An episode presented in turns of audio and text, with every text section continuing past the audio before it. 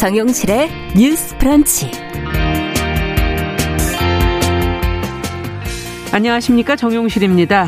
일부 택배 노조가 과로 방지를 위한 이 사회적 합의 이행을 사측에 요구하며 파업 중인데요. 어, 국토교통부가 어제 사회적 합의 이행 상황이 양호하다는 점검 결과를 발표했습니다. 자, 노조는 이에 반발을 하고 있는데 국토부와 노조의 시각이 왜 이렇게 다른지 한번 들여다보도록 하겠습니다.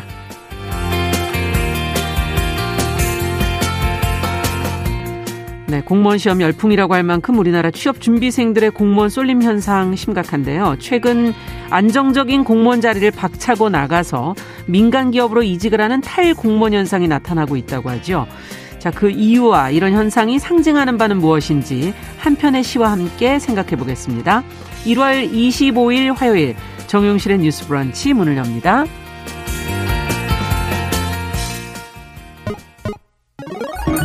Ladies and gentlemen. 새로운 시각으로 세상을 봅니다. 정용실의 뉴스 브런치 뉴스픽.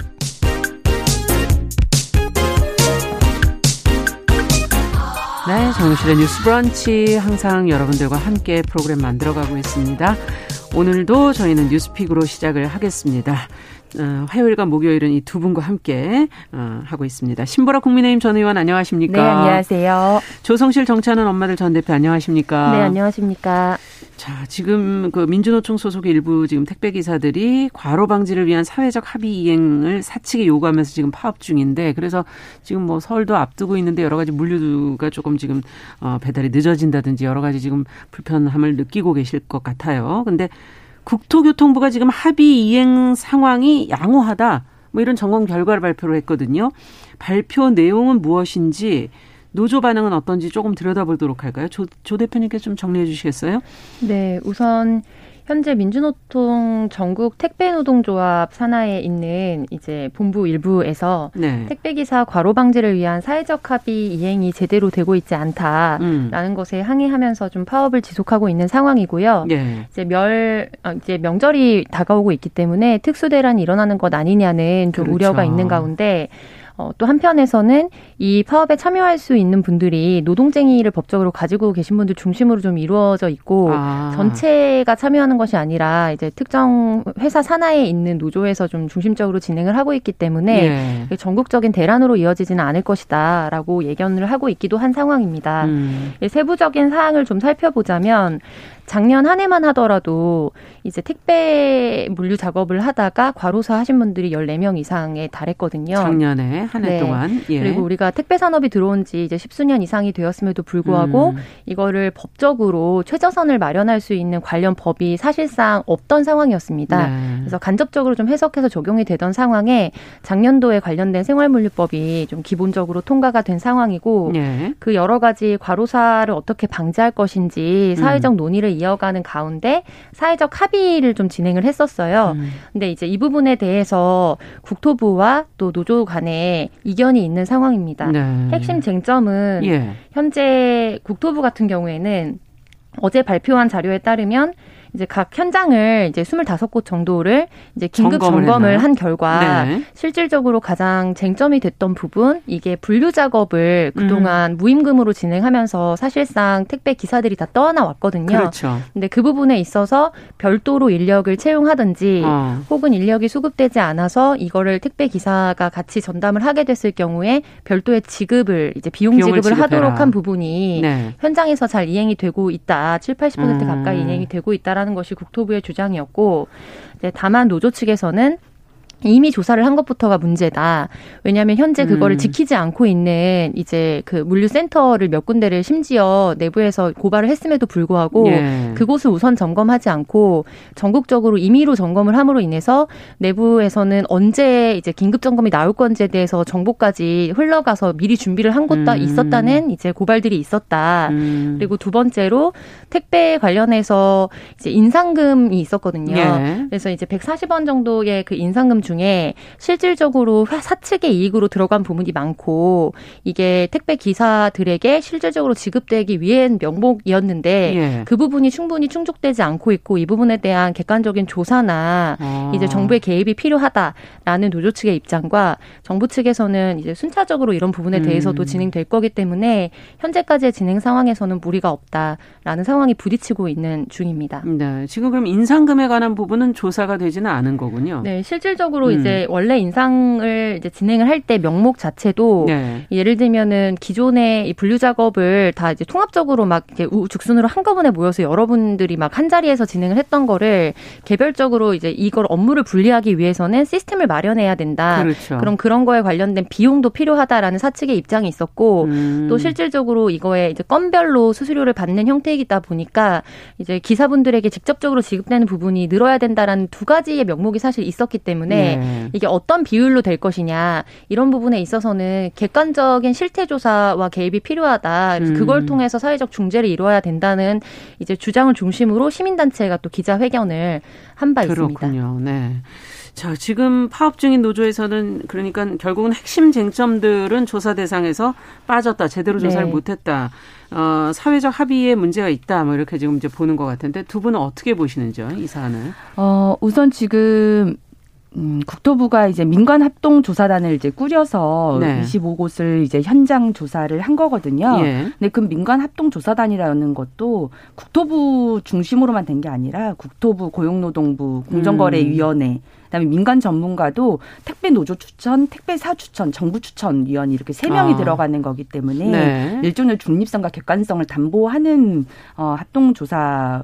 인 걸로 보이고요. 예. 어, 그렇기 때문에 양호하다는 평을 이제 받은 것은 어, 일정 정도 좀 합당한 조사가 저는 이루어졌다고 보고 조사 자체는 다만, 예. 근데 다만 지금 씨제이대한통운 그 일부 택배 노조가 진행하고 있는 부분은 예. 원래 일월 일일부터 사회적 합의 결과에 따라서 일월 일일부터는 분류 작업을 완전히 이제 택배 기사들이 배제하도록 음. 시행하도록 이제 되어 있긴 한데 다만 이 차 합의문에서도 음. 현장 상황 이 어려운 경우에는 그 분류 작업에 택배 기사가 투입되되 반드시 그 별도의 수수료를 지급하도록 되어 있습니다. 네.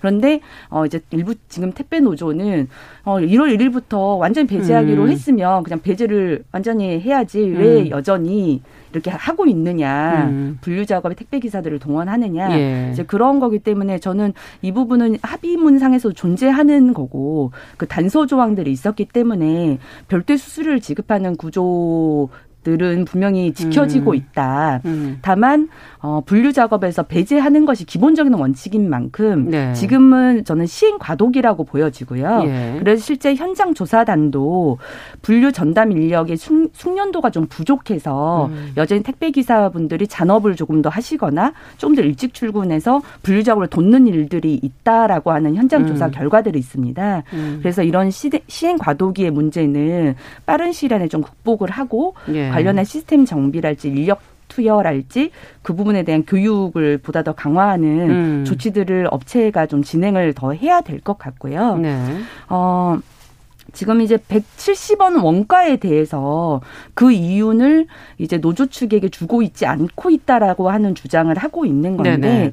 그 택배 원가 백칠십 원이라는 것도 다 사회적 합의문에 있는 내용이에요. 네. 그래서 그때 당시 당정과 택배사와 택배 노조와 함께 체결한 건데 그 이제 워낙 그 과도한 경쟁으로 인해서 그간 택배 단가가 너무 낮아져 있는 낮, 건가요? 낮다라고 네. 하는 문제인식도 실은 이제 국민적 시각도 다 있었고 음. 그래서 적정 요금으로 만들어 가되 또 이제 분류 인력을 추가로 뽑고 그 부분에 대한 수수료를 또 지급하는 것까지를 이제 감안해서 백칠십 원이라는 인상을 이제 동의를 했던 겁니다. 네. 근데 이제 택배 어, 기사들은 다 개인 사업자거든요. 네. 그렇기 때문에 건 건당 수수료를 가져가는 방식이기 그렇죠. 때문에 택배 요금이 인상이 되면 수수료도 요율로 음. 산정이 되는 거기 때문에 같이 인상이 되는 거예요. 음. 그 구조에 이제 산입되는데 그것을 추가 요금의 인상에 따른 그 이윤을 또 다시 재배당하라라는 주장은 네. 조금 더 과도하다고 보이고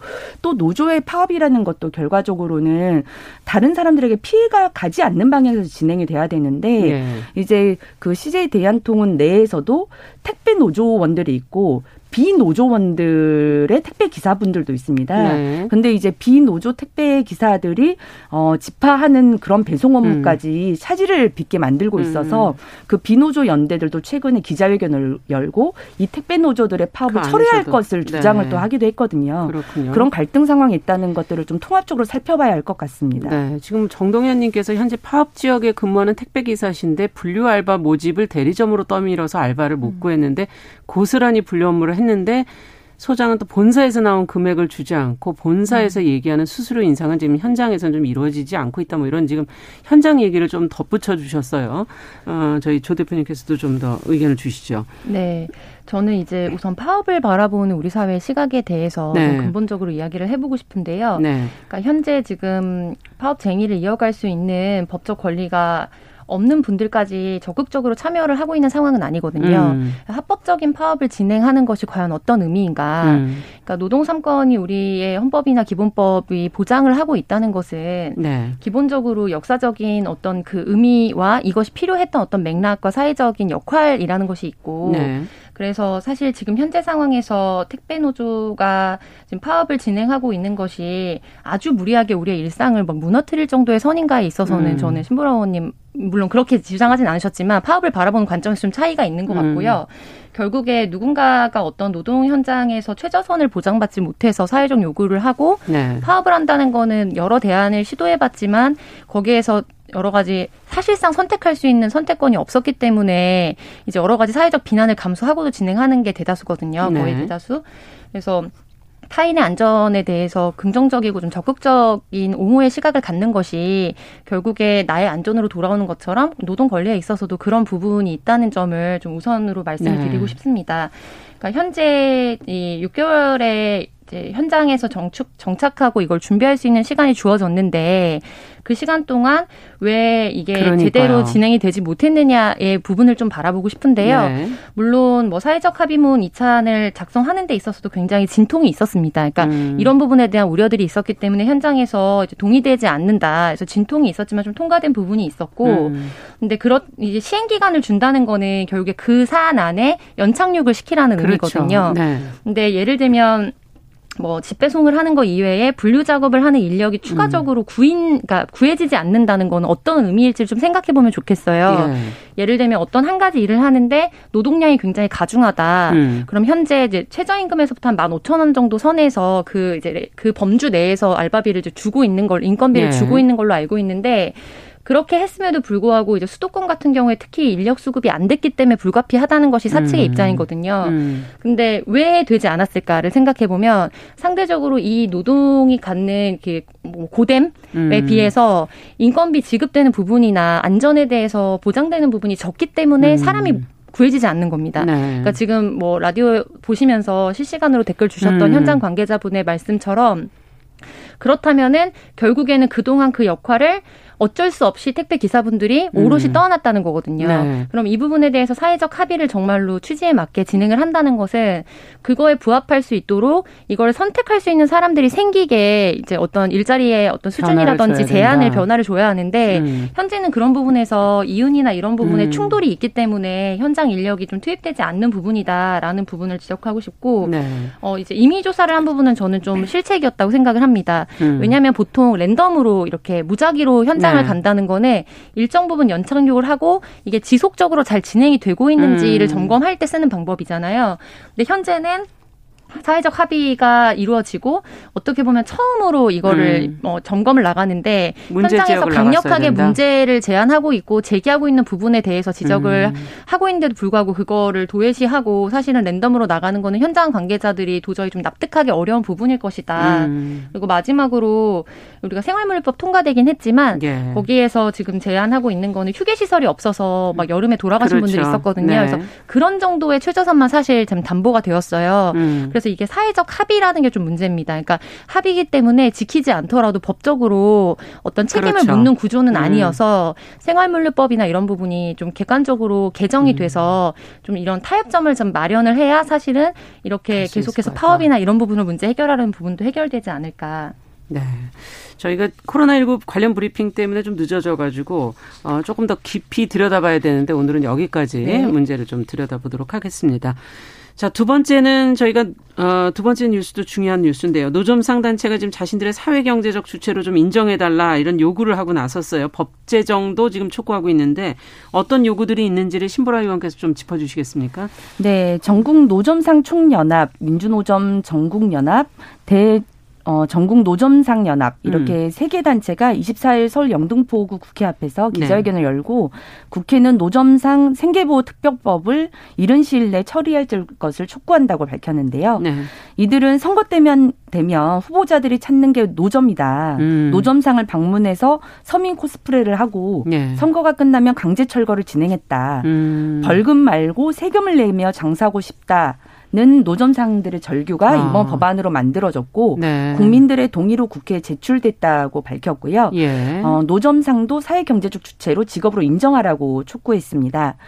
노점상 생계보호 특별법은 노점상을 사회경제적 주체로 인정하고 과도한 과태료 부과를 막는 등의 노점상 보호와 관련된 내용을 담고 있고요. 네. 이 법안은 지난 이십일 입법청원에 동의하는 사람이 오만 명을 넘어서 오만 명. 청원이 네. 국회 산업통상자원 중소벤처기업위원회에 회부가 되어 있는 상황입니다. 네. 또 선거 때라 더 노점상 분들께서 또 더 네. 여러 가지 생각이 들지 않을까 네. 이런 생각도 드는데 자 지금 이 문제를 어떻게 봐야 될까요? 지금 이제 세금을 내겠다 이런 지금 입장을 얘기해 주셨는데 법 제정 요구 어, 두 분의 판단 한 마디씩 들어보도록 하죠. 조 대표님. 네, 현재 이 법은 이제 국민청원 형태로 위원회에 올라가 있는 아니기 때문에 그렇죠. 세부적으로 어떻게 법적으로 설계할 것인지에 대해서는 이제 제가 아직 못 찾았는지 모르겠는데 찾아보려고 했는데.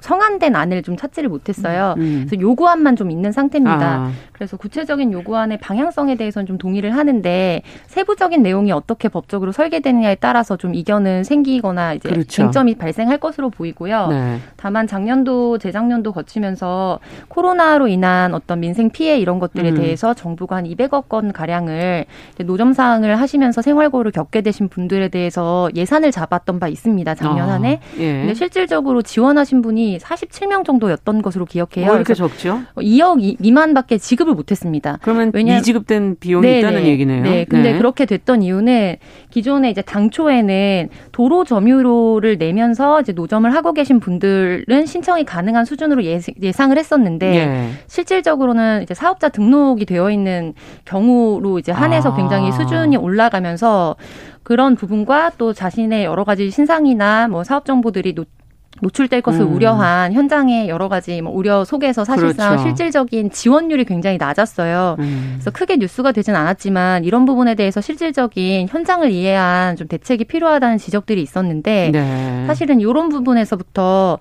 어떻게 이제 임대료를 내고 좀 사업을 하고 계시는 분들과 음. 정말 사회적 대안이 없기 때문에 뭐 도로 점용료를 내더라도 노점을 하겠다라고 하시는 분들 사이의 권리를 조율할 것인가를 음. 이런 문제에서부터 사실은 해결해 가야 되는데 현재는 이렇게 강력하게 요구를 하는 때 빼고는 좀 단발성으로 음. 좀 사회적 논의가 숙성되기 좀 어려운 차원에서 논의가 되고 있는 부분들도 있어서 그렇죠. 그, 그 지역의 또 상인들과의 또 갈등도 있을 수 있기 때문에 그렇죠. 여러 가지 조정이 네. 필요한 부분이죠. 네, 신보라 의원께서는 또 어떻게 보십니까? 네, 우선 어, 이 노점과 관련해서는 일반 시민들 과는 통행권이나 위생권과의 갈등이 늘상 이제 있어 왔고 네. 상점과는 이제 가게 임대료나 부가세, 카드 수수료 등을 예. 어, 납부하는 상인들과 어, 그런 세금에서 저 계속 면제 대상이 되어온 노점상 간의 음. 이런 갈등이 여전히 있는 것 같습니다. 네. 어, 당연히 노점상 생계보호 특별법은 그래서 생존권적 기본권은 보장을 해주고 네. 어, 노점을 둘러싼 갈등 해결을 위해서 예. 국가 및 지방자치단체 노점상 생계대책 협의회를 두어서 음. 그 갈등 조정을 할 수 있도록 음. 보장을 해달라. 그리고 노점 정책 추진할 때도 어떤 기존 노점상을 배제하는 어떤 기준을 둘 수 없도록 뭐 재산이나 거주지 기간을 둘 수 없도록 제한하도록 되어 있는데 예. 아마 앞에 이제 생존권적 기본권이랄지 예. 협의를 위한 그런 부분들은 일부 동의가 되더라도 예. 그 노점상을 운영할 수 있는 기준을 정하는 문제에 있어서는 예. 여전히 좀 갈등의 요소들이 좀 있긴 하다. 왜냐하면 음. 지금도 이제 노점상이 정말 생계를 유지할 수 없는 그 극한의 어떤 상황에서 유일한 벌이의 수단이 되어 계시는 분들과 예. 재산이 뭐 삼억 원 거의 이상이 되면서도 어, 불법으로 노점을 하고 있는 분들과는 음. 기본적인 어떤 어, 기준이 좀 필요할 거라고 기준이 중요하다는 말씀이네요. 보거든요. 네. 그래서 실제 이제 서울시에서도 거리가게 허가제라고 하는 걸 이천십육 년도부터 음. 도입해서 했는데 네. 어, 이제 그 거주 요건 그다음에 재산 네, 그런 상황. 것들의 기준을 좀 두기는 시작했어요. 음. 그러다 보니까 이 부분에 음. 대해서는 일정 정도 사회적 합의가 여전히 좀 필요할 수밖에 없다. 좀 논의가 네. 필요하군요. 고민이 많이 필요한 부분인 것 같습니다.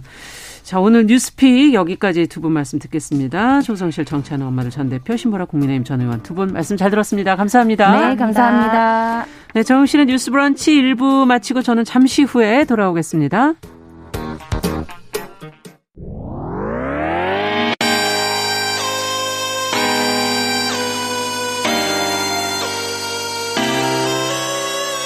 어떤 사람들은 삼루에서 태어났으면서 자신이 삼루타를 친 것처럼 생각하며 살아간다라는 음. 말이 있어요. 삼분 즉석카레 만들듯이 법안을 뚝딱뚝딱 잘 만들어내시는 분들이 왜 여기에 대해서는 음. 이렇게 직무유기를 하고 있을까 그런 문제가 들고 따끔하게 이 여성 팬티에 달려있는 정체불명, 의미불명의 리본에 대해서 생각을 하게 됩니다. 도대체 이 아이는 왜 있는가. 경쾌하게 정말 그런가요? 외신도 당황한 거죠. 이 사건을 보고 예. 도대체 한국에서 무슨 일이 벌어지고 있는 거냐. 음. 이거 한국의 성보수주의 때문 아니냐. 할 말은 하면서 같이 고민해보면 고민해보겠습니다. 세상을 보는 따뜻한 시선. 정용실의 뉴스브런치. 네, 정용실의 뉴스브런치 듣고 계신 지금 시각 열한 시 삼십일 분입니다. 시인의 눈으로 뉴스와 세상을 좀 들여다보도록 하죠. 시시한가. 오늘도 방수진 시인 자리해 주셨습니다. 어서 오십시오. 네, 안녕하십니까. 오늘은 어떤 뉴스를 좀 들여다볼까요? 그 아나운서님도 아시겠지만 네. 우리나라의 그 한때 선호되는 직업 음. 일 순위가 공무원. 아, 그런 네. 적이 있었죠. 참 음. 있었는데요. 지금도 아직 좀 해당이 되고 있죠. 굉장히 높은 네. 순위에 올라가 있죠. 네. 공무원 시험을 준비하는 청년들이 정말 많지 않습니까? 음. 그래서 오랫동안 직업 선호도도 일 위였고요. 그런데 이 요즘 어렵게 얻은 이 공무원직을 박차고 나오는 사람들이 많아지고 있다고 합니다. 이 매일경제 기사에 따르면 정부 부처가 모여있는 그 세종시에서 이십, 삼십 대 젊은 사무관을 중심으로 이른바 탈공무원 현상이 일어나고 있습니다. 그렇게 건데요. 어렵게 들어갔는데요. 정말 어렵게 들어가서 결국 박차고 나오는 사람들이 어. 많다는 거죠. 그 이유를 들여다보니 서울 등 이제 수도권과의 물리적인 거리감이 있어서 좀 힘들고 음. 특히 이제 상명하복, 하명식 정책에 따라야 되는 것이 좀 힘든 데다가 네. 업무량은 많은데 대기업에 비해서 임금은 좀 낮지 않나라는 음. 것들이 좀 불만사항으로 꼽히고 있다고 해요. 그러니까 사 차 산업혁명 시대가 좀 빠르게 진행되고 있으니까 야 여기서 있어서는 안 되겠다. 새로운 기회를 찾으러 가자. 아. 이런 젊은 친구들도 있고요. 또 공무원을 대상으로 하는 주택특별공급 같은 좀 혜택이 줄어들고 있다는 적도 직업의 매력을 떨어뜨리고 있다고 하는데요. 이 젊은 세대들의 달라진 가치관도 사실 탈공무원 현상의 이유로 빼놓을 음. 수 없습니다. 사명감보다는 적절한 금전적인 좀 보상 예. 그리고 일과 삶의 균형을 중시하는 소위 말하는 엠지 세대의 특성이 공무원 조직 문화와 충돌하고 그렇군요. 있다는 거죠. 뭐 그런가 하면은 최근에는 좀 가장급 이상의 중간 간부들도 이 민간으로 자리를 옮기는 일이 많아지고 있다고 하는데요. 아니 중간 간부들도요? 네, 음. 이제 수억 원대의 연봉을 제한받고 아. 어, 여기 와라 이렇게 하면은 그냥 증권사나 뭐 대기업이나 로펌 등으로 아. 중간에서 이동하는 그런 일도 많아지고 있다라는 거죠. 뭐 결국에는 어, 무작정 승진을 기다리는 것보다 민간 기업이 더 낫다 이런 생각을 중간층에서도 하게 되고 있다는 겁니다. 예. 전 공무원이 돼봐야 이런 고민도 할 수 있지 않나. 저는 또 그런 생각도 들거든요. 그러긴 하네요. 예, 네. 안정성이 높은 구급 공무원의 인기는 사실상 지금도 계속되고 있는데요. 음. 이런 탈공무원 현상. 하지만 여전히 공무원을 바라보는 취준생들. 그렇죠. 이러한 좀 양가적인 이런 현상을 오늘 어떻게 보면 좋을지 해서 아, 좀 주제를 들고 와봤습니다. 그러네요. 그동안 공무원 되려는 사람이 많다는 보도로 저희가 많이 해드렸었는데 음. 지금 이제 오랜만에 탈공무원 이야기를 들으니까 좀 흥미롭기도 하고 어, 지금 여러 가지 이유를 지금 분석을 해주셨어요. 기사에 네. 나와 있는 내용들을. 근데 어떤 부분에 방수진 씨는 개인적으로 좀 공감을 하셨나요? 네, 저는 좀 크게 두 가지 지점을 좀 음. 예, 중점적으로 바라봤는데요. 업무량이 많아서 힘든데 음. 대기업에 비해 임금이 낮다는 점. 그리고 아. 일과 삶의 균형을 중시하는 엠 지 세대의 특성이 공무원의 조직 문화와 충돌하고 있다는 점, 이 두 가지 지점이 가장 큰 이유가 아닐까 싶습니다. 음. 좀 종합해보면 과도한 업무량보다는 적절한 금전적 보상을 받고 싶은 청년들이 네. 막상 현실로 다가온 공무원의 삶이 자신들의 바람과는 전혀 다른 음. 대기업과 거의 맞먹는 업무량인데 근데 임금은 그만큼 높지 않으니 음. 사실 본인들이 생각하는 그거에 전혀 이상이 부합되지 않는 것을 느끼면서 네. 그냥 탈공무원을 자연스럽게 선택한 게 아닌가 아, 싶습니다. 그렇군요. 어쨌든 어, 취업난에 시달리고 또 코로나십구로 삶이 불안해진 분들이 많기 때문에 이건 너무 배부른 소리 아니냐 이렇게 지적하실 분들도 있을 것 같아요. 맞습니다. 어떻게 생각하세요? 저희 부모님도 그런 말씀 많이 하세요. 제가 음. 꿈을 찾겠습니다. 저한테는 뭔가가 있습니다. 믿어주십시오. 이렇게 얘기를 하면 네. 부모님께서는 아휴, 내가 너네 때는 그런 생각 할 겨를도 없었는데 먹고 살기 바쁜데 어쩜 그런 생각을 하니. 그렇죠. 너 진짜 배부른 소리 한다. 이런 얘기 정말 많이 들었거든요. 네. 그런데 저는 이 취직, 뭐 안정적인 직장과 수익 이런 걸 논하기 전에요. 이 세대들이 왜 이런 태도를 보여주고 있는가. 아. 그 이전에 그들이 뭔가 갈망하는 것이 있다. 저는 그것이 좀 중요한 부분이라고 어. 생각해요. 사회적, 경제적 가치와 혜택이 어떻든 간에 자신이 좀 진정으로 채우고 싶은 무언가가 내면에 있다는 것이죠. 음. 그런 비유도 떠오릅니다. 살찐 돼지와 배고픈 소크라테스. 아, 이거 들어본 얘기죠. 참 네. 그 요즘 밸런스 게임처럼. 이런 지금 이게 살찐 돼지가 될 거냐 배고픈 그 소크라테스는 소크라테스. 요 지금 상황인 건데요. 네. 뭐 배고픈 소크라테스는 정신적인 욕구는 채워졌지만 음. 기본적인 욕구가 해결되지 않고 참 무엇이 옳고 그른가는 뭐 판단 할 수도 없고 그렇죠. 중요하진 않은 것 같습니다. 네. 무, 중요한 것은 우리가 가진 정신적 기본적 욕구를 어떤 식으로 어떻게 추구할까 하는 것이 아. 개인의 선택이라는 것이죠. 예. 그래서 기성세대 입장에서는 어, 꿈을 찾아 떠나는 우리의 세대들이 배고픈 소크라테스로 볼지 모르겠고요. 그렇죠. 젊은 세대들은 그렇게 그냥 유지하고 사는 기성세대들을 살찐 돼지라고 아. 생각할 수도 있다라는 측면인 것이죠. 네. 살찐 건 맞는데. 자, 살찐 거는 맞는데 네, 살찐 네. 소크라테스가 아닌가? 그러니까, 아니 그러니까 갑자기 말을 못 하겠네.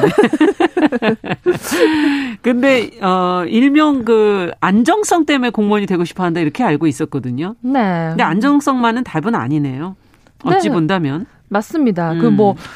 어, 이렇게 가정해볼 수도 있겠죠. 그러면 뭐 공무원이 민간 대기업처럼 음. 좀 성과 중심으로 돌아가고 돈도 많이 준다면. 그러면 있을 건가? 있을 건가? 예. 아니면 이 조직이 예전보다 좀 나아질 건가? 어, 예. 이런 뭐 반문을 할 수 있을 그렇죠, 것 같습니다. 그렇죠. 예. 제가 곰곰이 이걸 생각을 해보고 상상을 해봤는데요. 네. 참 재밌는 시나리오가 펼쳐질 거라고요. 어떻게? 예, 사람들이 두 부류로 나뉠 것 같아요. 말씀 오. 주셨던 것처럼 뭐. 철밥통 안정성을 목표로 둔 사람들은 음. 그걸 자기가 염두에 들어왔는데 성과 중심이고 경쟁주의면 그건 역시 또 애초 목표와 다른 국면이라서 어. 탈공무원 현상을 막을 수가 없을 것이고 아, 그쪽으로. 또 하나는 결국 그것의 수혜자는 시민이 되지 않을까 싶습니다. 음. 왜냐하면 제가 대하는 한 명 한 명의 시민들의 평가가 또 나의 업무 평가로 이어지고 그것이 나의 승진, 임금 수준에 음. 즉각적 영향을 미친다면 결국 시민을 또 시민사회를 위한 행동과 태도에서 변화가 발생하겠죠. 음. 그 수익은 또 우리가 받을 것이고요. 하지만 이 역시도 오래 지속된다면 탈공무원 현상을 막지는 못할 것 같습니다. 왜냐하면 음. 애초에 일한 만큼 돈을 더 주는 곳을 원했던 사람이라면 공무원이란 조직 자체를 염두에 두지 않았겠죠. 음. 내가 일한 만큼 더 주는 것이 중요한 게 아니라 내 삶의 워라밸을 지키고 싶고 그렇죠. 내가 하고 싶은 만큼만 일을 하고 적절한 보상을 받기 위해 했던 그런 애초의 지점이 있었기 때문에 음. 참 이러하든 저러하든 탈공무원 현상을 막기란 사실상 좀 쉽지 않아 보입니다. 정말 공무원이 되고자 취업준비생이 몇 년씩 고생해서 들어가면 또 그들은 또 탈공무원 현상을 지금 드러내고 있고 이런 정반대되는 현상을 보면 어떤 생각이 드세요? 문학인으로서는. 뭐 저도 한때 공무원을 준비해 봤었다라고 한다면 이게 대답이 될지 모르겠습니다. 음. 저도 중국 유학을 마치고 돌아온 한 사 년 전쯤에 네. 제일 먼저 든 생각이 아, 이렇게 바쁘게 돌아가는 한국 사회에 내가 이제 정착하려면 어떻게 해야 될까? 내가 저 사람들을 따라잡을 수 있을까? 음. 나는 뭐 직장도 경제적 여유도 아무것도 없는데 소위 음. 땡전 한 푼 없는데 어떻게 음. 내가 재기를 할 것인가? 그래서 처음에 한 번도 생각해보지 않았던 공무원을 그때 떠올렸습니다. 부모님께서 오. 말씀하셨어요. 너 그렇게 힘들게 살지 말고 공무원 해라. 내가 밀어주겠다. 어. 이, 삼 년은 내가 기다려줄 수 있으니까 어. 열심히 공부를 해봐라. 음. 한 번도 제가 귀담아 듣지 않았던 그 제안이 그때는 정말 들어오더라고요. 그래서 어. 흔들렸습니다. 사실. 아, 음. 근데 그 이유가 제가 그만큼 그 당시에 미래에 대한 불안감과 막연한 어떤 두려움이 굉장히 컸었던 것 같습니다. 아, 고문을 선택하는 마음엔 그런 게 있는 거군요. 네, 이제 막연, 내 인생이 막연하다고 생각이 들면 그게 공무원이라는 것을 그냥 선택해 볼까 아. 하는 마음으로도 갔던 거죠. 이게 남이 떡이 커 보인다는 원래, 말이 있습니다. 원래 그렇죠, 원래 그렇죠. 이게 단순히 남이 가진 떡이 커 보인다라는 말이라기보다는 음. 저는 해석하기에 자신이 가지지 않은 것은 항상 미화돼 보인다. 아. 저는 이렇게 해석이 되는데요. 보통 내가 떡을 가지고 있고 남도 떡을 가지고 있으면 그 떡이 좀 커 보인다 한들 음. 이게 그 소외감이 덜한데 이 떡이 떡 자체가 내가 가지고 있지 않으면 그러니까 즉 취준생들은 직장 자체가 없으니까. 없잖아요. 예. 그러면 이 취준생들 입장에서는 이 떡이라는 것이 음. 손에 쥔 것이 없다고 느끼는 그들의 현실에서는 비록 맛이 없다고 해도 한 번쯤은 베어물고 음. 싶은 떡이 아닐까 아. 이런 생각이 들고요. 설사 그 떡이 써서 뱉는 음. 한이 있더라도 일단은 물어보겠다. 일단은 물고 싶은 그 마음이 아. 저는 제가 직접 느꼈었기 때문에. 아, 떡으로 표현하시니까 바로 또 이해가, 아, 이해가 되네요. 저는 네. 정말 그런 생각이 들었습니다. 자, 그렇다면 여기서 저희가 오늘 이, 이런 현상, 이 복잡한 현상 속에서 어떤 시를 읽어봐야 될까요? 네, 좀, 아, 정신이 번쩍 들 수 있는 그런, 음. 어, 시를 좀 준비해봤는데요. 최승호 시인님의 북어라는, 어, 작품을 준비해봤습니다. 뭐 교과서에도 수록된 작품이기도 한데요. 음. 사실 이 시는 자본주의 사회에서 좀 획일화되어가는 사람들의 모습을 비판적으로 그려냈다라고 저희는 교과서에서 배웠는데 오늘 저희의 입장에서 좀 비유해서 아. 조금 더 깊게 이야기해보도록 하겠습니다. 읽고 마저 말씀 나누도록 할게요.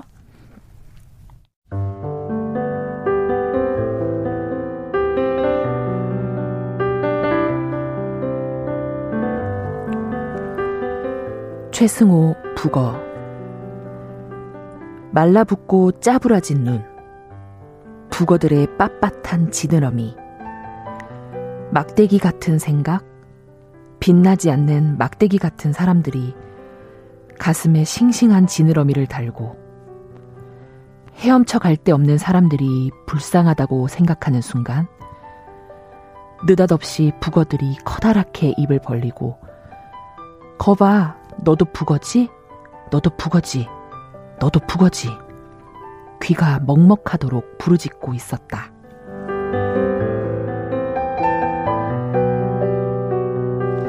야, 진짜 그 얘기 듣고서 다시 들어보니까 어, 이거 놀라운 시인데요. 눈이 번쩍 들죠. 네. 이 저는 오늘 탈공무원 현상, 이제 그럼에도 불구하고 여전히 공무원을 꿈꾸는 취준생들에 대한 이야기를 하면서 이런 생각이 들. 원래 들었으면. 생선이라는 건 물에 있어야지 이렇게 마르면 안 되는 거잖아요. 맞습니다. 예. 북어를 떠올려 보면 참 거기에 걸려 있는 북어가 이제 사실상 우리로 그, 치면은 뭐 박제돼 있는 그럼요. 거나 똑같은 거잖아요. 이미 고정된 그 네. 안에서, 네. 틀 안에서, 틀 안에서 본인은 음. 이미 이제 그 북어로서의 또 그러니까.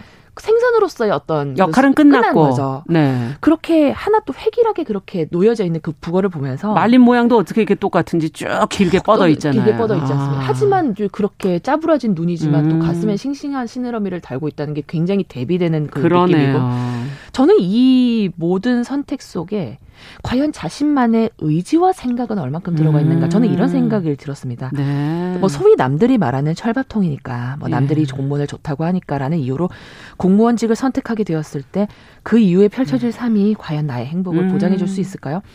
탈 공무원의 바람도 뭐 여전한 공무원 시험의 열기도 결국 그 이면에는 최승호 시인이 말하는 막대기 같은 생각을 하는 와. 우리의 모습이 있는 게 아닐까 싶었습니다. 이 실패와 불확정성을 감수하고 음. 도전과 도약을 꿈꾸는 삶이 아니라 이 안정성과 보장된 삶에 대한 갈망만을 하는 우리가 혹시나 막대기 같은 사람이 되어가는 것은 아닐까. 음.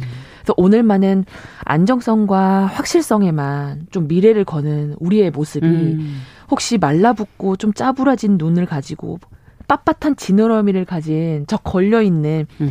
북어의 모습과는 좀 닮아 있는 모습이 아닐지. 음, 너도 북어지. 너도 이 너도 북어가 북어지. 너도 그러니까 나를 불쌍하게 생각하지만. 그렇지. 너도 너 마찬가지지. 북어지, 너 역시도 예. 마찬가지. 이렇게 경종을 울리는 최승호 시인의 말처럼 음.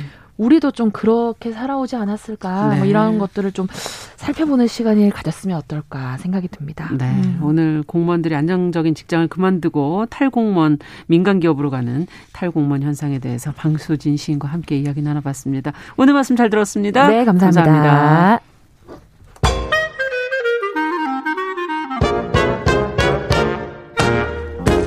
모두가 행복한 미래 정용실의 뉴스 브런치.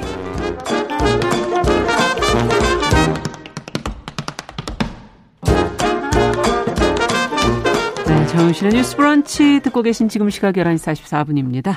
아, 국제사회 이슈들 생각해볼 만한 외신 기사 깊고 넓게 좀 들여다보도록 하죠. 조현주 외신캐스터 자리해 주셨습니다. 어서 오십시오. 네, 안녕하세요. 그 페이스북 얘기를 오늘 좀 해보죠. 지난 이천십구 년에 메신저 서비스에 종단 간 암호화를 지원하겠다 이런 발표를 했었는데 네.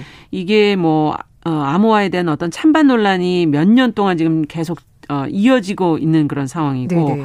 왜 그런 것인지 이 용어부터 해서 좀 하나씩 좀 살펴봤으면 좋겠어요. 네. 예. 어, 이 기사는 영국의 비비씨가 이제 소개한 기사인데요. 네. 어, 종단 간 암호화. 이게 뭐냐면 영어로 하면은 end to end encryption. 그러니까 어, 메시지를 보내는 사람, 음. 받는 사람 음. 사이에 그 메시지가 암호화가 돼서 아무도 볼 수 없도록 하는 겁니다. 음. 그러니까 기존에는 제가 그림을 하나 가져왔는데요. 네. 제가 만약에 아나운서님께 메시지를 네. 뭐 카톡이나 이런 거 네, 보낸다고 보낸다. 제가 뭐, 뭐 오늘 아침 먹었어요 이런 거 보낸다고 치면 중간에 메신저 회사가 있을 거잖아요. 그렇죠. 그 회사에 그 메신저가 전달이 되면 거기서는 내가 무슨 내용을 보는지 알 수가 있어. 이 회사에서는. 그렇죠. 그리고 다시 암호화를 통해서 이 중간에서는 볼 수 없도록 하고 이제 아나운서님이 받으면 보면 아, 밥 먹었어 얘기구나라고 알게 아. 되는 게 이게 우리가 알고 있는 기본적인 암호화 과정인데요. 네. 종단 간 암호화는 이 모든 과정에서 아무도 볼 수 없게 하는 겁니다. 아, 처음에 회사도, 보냄부터 네. 마지막 받는 사람까지 그치. 사이의 과정에 있는 사람들이 아무도, 아무도 못, 못 본다. 네. 그러니까 글자가 네. 아닌 거죠. 내용이 아닌 거죠. 암호로만 겁니다. 움직인다. 네, 그렇게 되는 겁니다. 그러면 메시지만이 아니라 우리가 보내는 게 뭐 사진도 있고 네,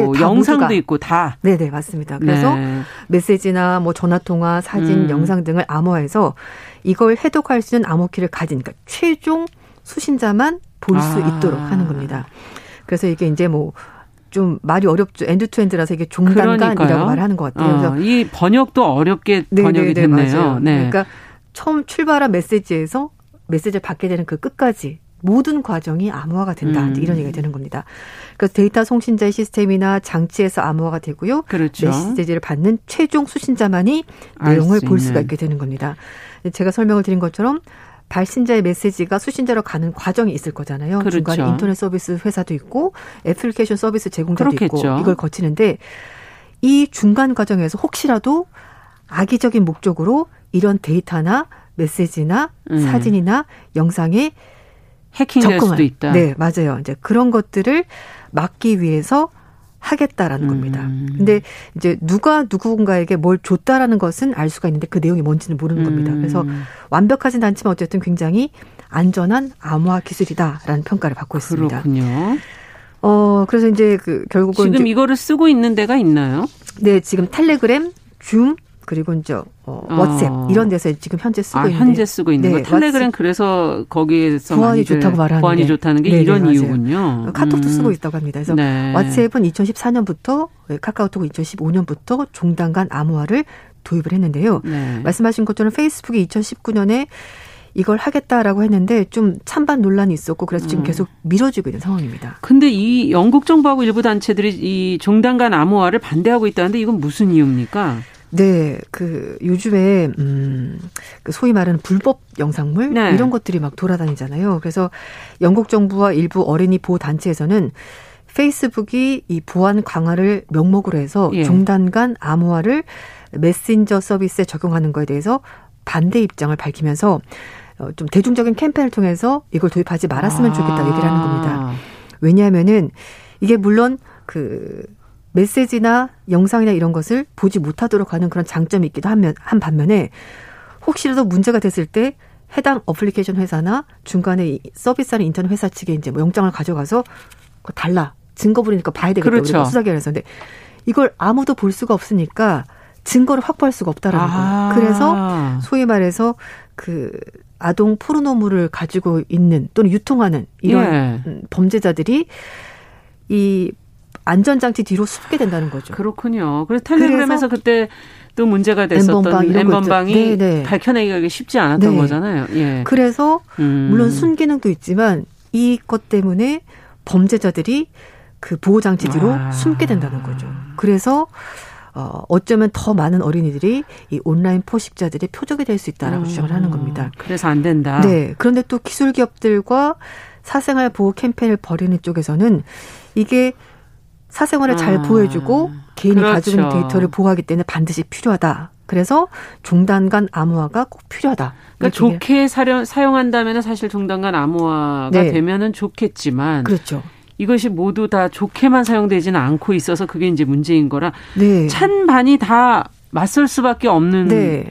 어느 쪽으로 한쪽으로 확 기울어지기가 상당히 어렵죠. 어려운 부분이네요. 네. 나름의 논리가 있습니다. 이게 네. 우리가 이제 인터넷이 발달하고 우리가 모든 걸 사실 그 온라인상에서 음. 하다 보니까 이제 이런 현상들이 벌어지게 되는데요. 네. 이 종단간 암호화 기술에 대해서 이 서비스 도입하는 데 대해서 뭐 여러 나라가 좀 찬반이 있습니다. 영국만 네. 그런 것도 아니기 때문에 영국이 어떤 결정을 하냐에 따라서 이게 좀 더 전 세계적으로 문제가 확산될 것 같은데요.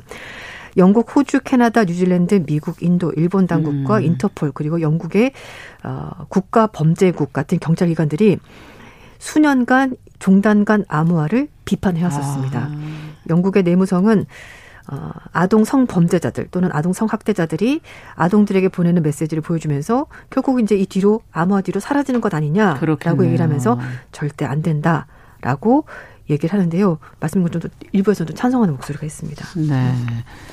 자, 이게 서로 이렇게 암호화, 메시지 암호화가 가지는 그 양면성, 우리 네. 뭐 인간의 양면성이라고 볼 수도 있겠네요. 그렇습니다. 네. 그래서 이제 암호화가 결국은 인터넷에서 데이터를 주고받는 해커나 범죄자들의 데이터 공격을 어, 막아주는 꼴이 되기 때문에 결국은 음.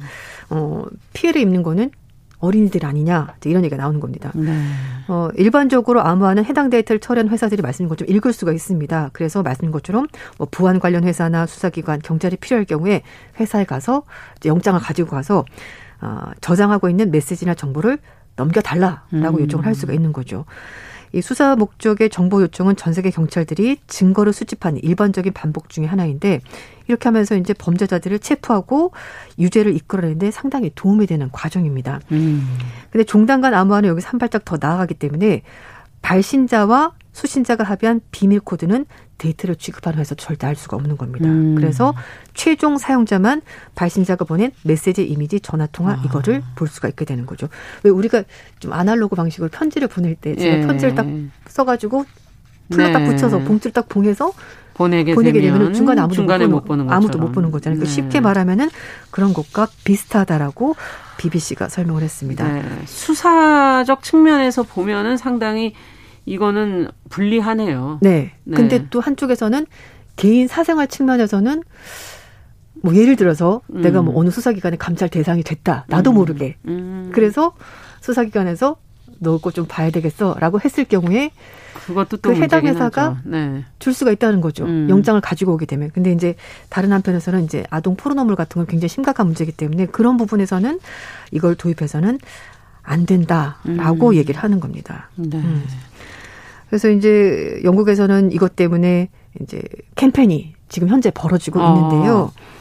얘기를 하는 것이 이제 그 캠페인 단체가 숨을 곳이 없다. No place to hide라는 이제 그런 단체인데 예.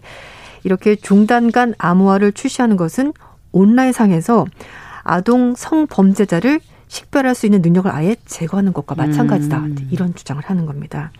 그래서 이제 뭐 페이스북 메신저에 종단간 암호화가 도입이 되면 범죄자들이 이걸 악용을 해서 어린이들에게 보내진 메시지를 경찰이 전혀 파악할 수 없게 되는 것 아니냐라고 음. 얘기를 하는 거죠. 그리고 또 중간 과정에서 메시지를 볼 수 없기 때문에 범죄자들의 증거, 혐의를 입증할 수가 없는 음. 겁니다. 이걸 입증을 해야지 뭐 그렇죠. 구속을 시키거나 그렇죠. 뭐 재판을 받게 하거나 네. 영장 안 청구를 네. 한다든지. 네. 예. 그래서 이제 캠페인의 관계자는 소셜미디어 기업들은 어린이들의 안전을 보장하는 기술이 있을 때만 종단간 암호화를 사용하겠다고 공개적으로 약속을 해달라. 아. 이렇게까지 요구를 하고 있습니다. 그 미국의 국립아동실종착취센터에 따르면 이천이십 년 기준 미국에서 적발된 소셜미디어상의 아동 성학대 메시지가 너무 좀 많은데요. 이천백칠십만 건에 달한다고 합니다. 그렇군요. 네. 그 종단간 암호화 사용 반대 캠페인을 벌여들인 이들은 종단간 암호화 사, 이, 이게 기술이 이제 광범위에 시행이 되면 어, 뭐 좀 줄어들 수 있을 거다라고 얘기를 하는데요. 음. 음, 사생활 보호 측면에서 이걸 정말 해야 되는 건지 아니면 이 아이티 기업들이 좀 더 뭔가 다른 기술을 음. 개발을 해서 양쪽의 그 요구를 네. 다 들어줄 수 있는 네. 네. 그런 거를 찾아야 될 것인지. 아, 이거 참 그런. 어려운 문제인데. 네, 네. 그럼 종단과 나무화 도입에 대해서 이렇게 찬반 논란이 있는 상황에서 페이스북은 지금 어떤 입장입니까? 어, 작년 십일월 달에 페이스북이 이제 메, 메타라고 이제 회사에 예, 이름 바꿨죠. 네, 그래서 이제 네. 페이스북의 메신저, 인스타그램에 종단과 나무화를 출시하려는 계획을 일단 연기를 했습니다. 연기를 했어요. 네. 네. 이제 아동보호 단체에서 워낙 강력하게 반발하고 음. 있고 그래서 이천이십삼 년까지 미룬 상태인데요.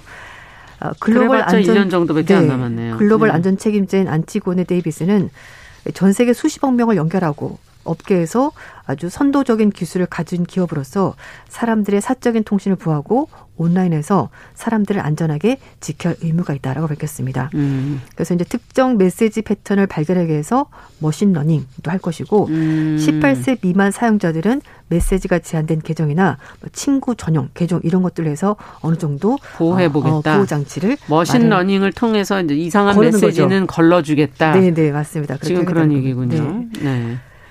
자, 그래서 어 어쨌든 좀 늦은 감이 있다 이런 생각은 좀 들고 개인 정보 유출 사고가 페이스북 메타에서 네. 여러 차례 있었잖아요. 네. 그러니까 이제 좀 좋지 않은 시선이 있는 겁니다. 예. 미리미리 좀 하지. 그러니까요. 지금 와서 이걸 뭐 꼭 이거밖에 기술이 없나 이런 얘기가 나온 음. 건데요. 페이스북이 작년 사월 달에 이용자 오억 명의 전화번호 등 개인 정보가 유출된 그랬죠. 사건이었습니다. 컸죠, 이 사건도. 네, 굉장히 큰 사건이었습니다. 네. 그래서 이 개인정보가 전 세계 백여섯 개 국가의 페이스북 이용자들의 것인 것으로 밝혀졌고요. 예. 전화번호, 페이스북 아이디, 이름, 거주지, 생일, 이메일 주소, 성별 예. 다 나와 있었습니다. 여기 뭐 네. 우리도 들어가 있을 수도 네. 있어요. 네, 맞아요. 네. 우리나라 사용자도 십이만 천 명이 있었고 아. 이 한국의 페이스북 사용자 개인정보를 판다는 그런 글이 사이트에 올라가기도 했었습니다. 아, 한편 이스라엘의 사이버 범죄 정보 업체인 허드슨 록의 관계자는 어, 올해 일월부터 해커들 사이에서 돌던 페이스북 관련 전화번호들이 똑같은 것이 맞다라고 음. 확인까지 했었습니다. 하지만 페이스북 측에서는요. 이 돌아다녔던 데이터가 아주 옛날의 것이고 이천십구 년 팔월 달에 수정 보완한 취약점이 뭐 있기 때문에 뭐 예전 거라서 괜찮다 이렇게 해명했는데 어쨌든 예전 거다 아무리 예전 거라도 네. 전화번호 계속 쓰고 계시는 그러니까요. 분들은 뭐, 뭐 제가 네. 성별이 달라지겠습니까? 이메일 네. 주소가 달라지겠습니까? 그래서 좀 비판이 많았습니다. 그래서 누리꾼들은 페이스북의 이런 그 태도에 대해서 음. 페이스북이 이용자 개인정보 관리에 대해서 통제력을 잃은 것 아니냐라는 음. 반응을 보였고요. 그리고 페이스북의 관계자도 몇 년 된 데이터라고 하더라도 충분히 악용될 수 있다라고 생각했습니다. 그렇죠. 네. 악의적인 사람들이 이 정도 수준의 데이터를 분명히 사기, 뭐 불법 마케팅 이런 데 쓸 수 음. 있기 때문에 이건 회사 차원에서 반드시 중요하게 다뤄야 된다고 지적했습니다. 네. 오늘 종단과 나무와 관련 뉴스 음. 조윤주의 신캐스터와 함께 살펴봤습니다. 말씀 잘 들었습니다. 네, 감사합니다. 네, 정용실의 뉴스 브런치 화요일 순서도 같이 인사드리겠습니다. 안녕히 계십시오.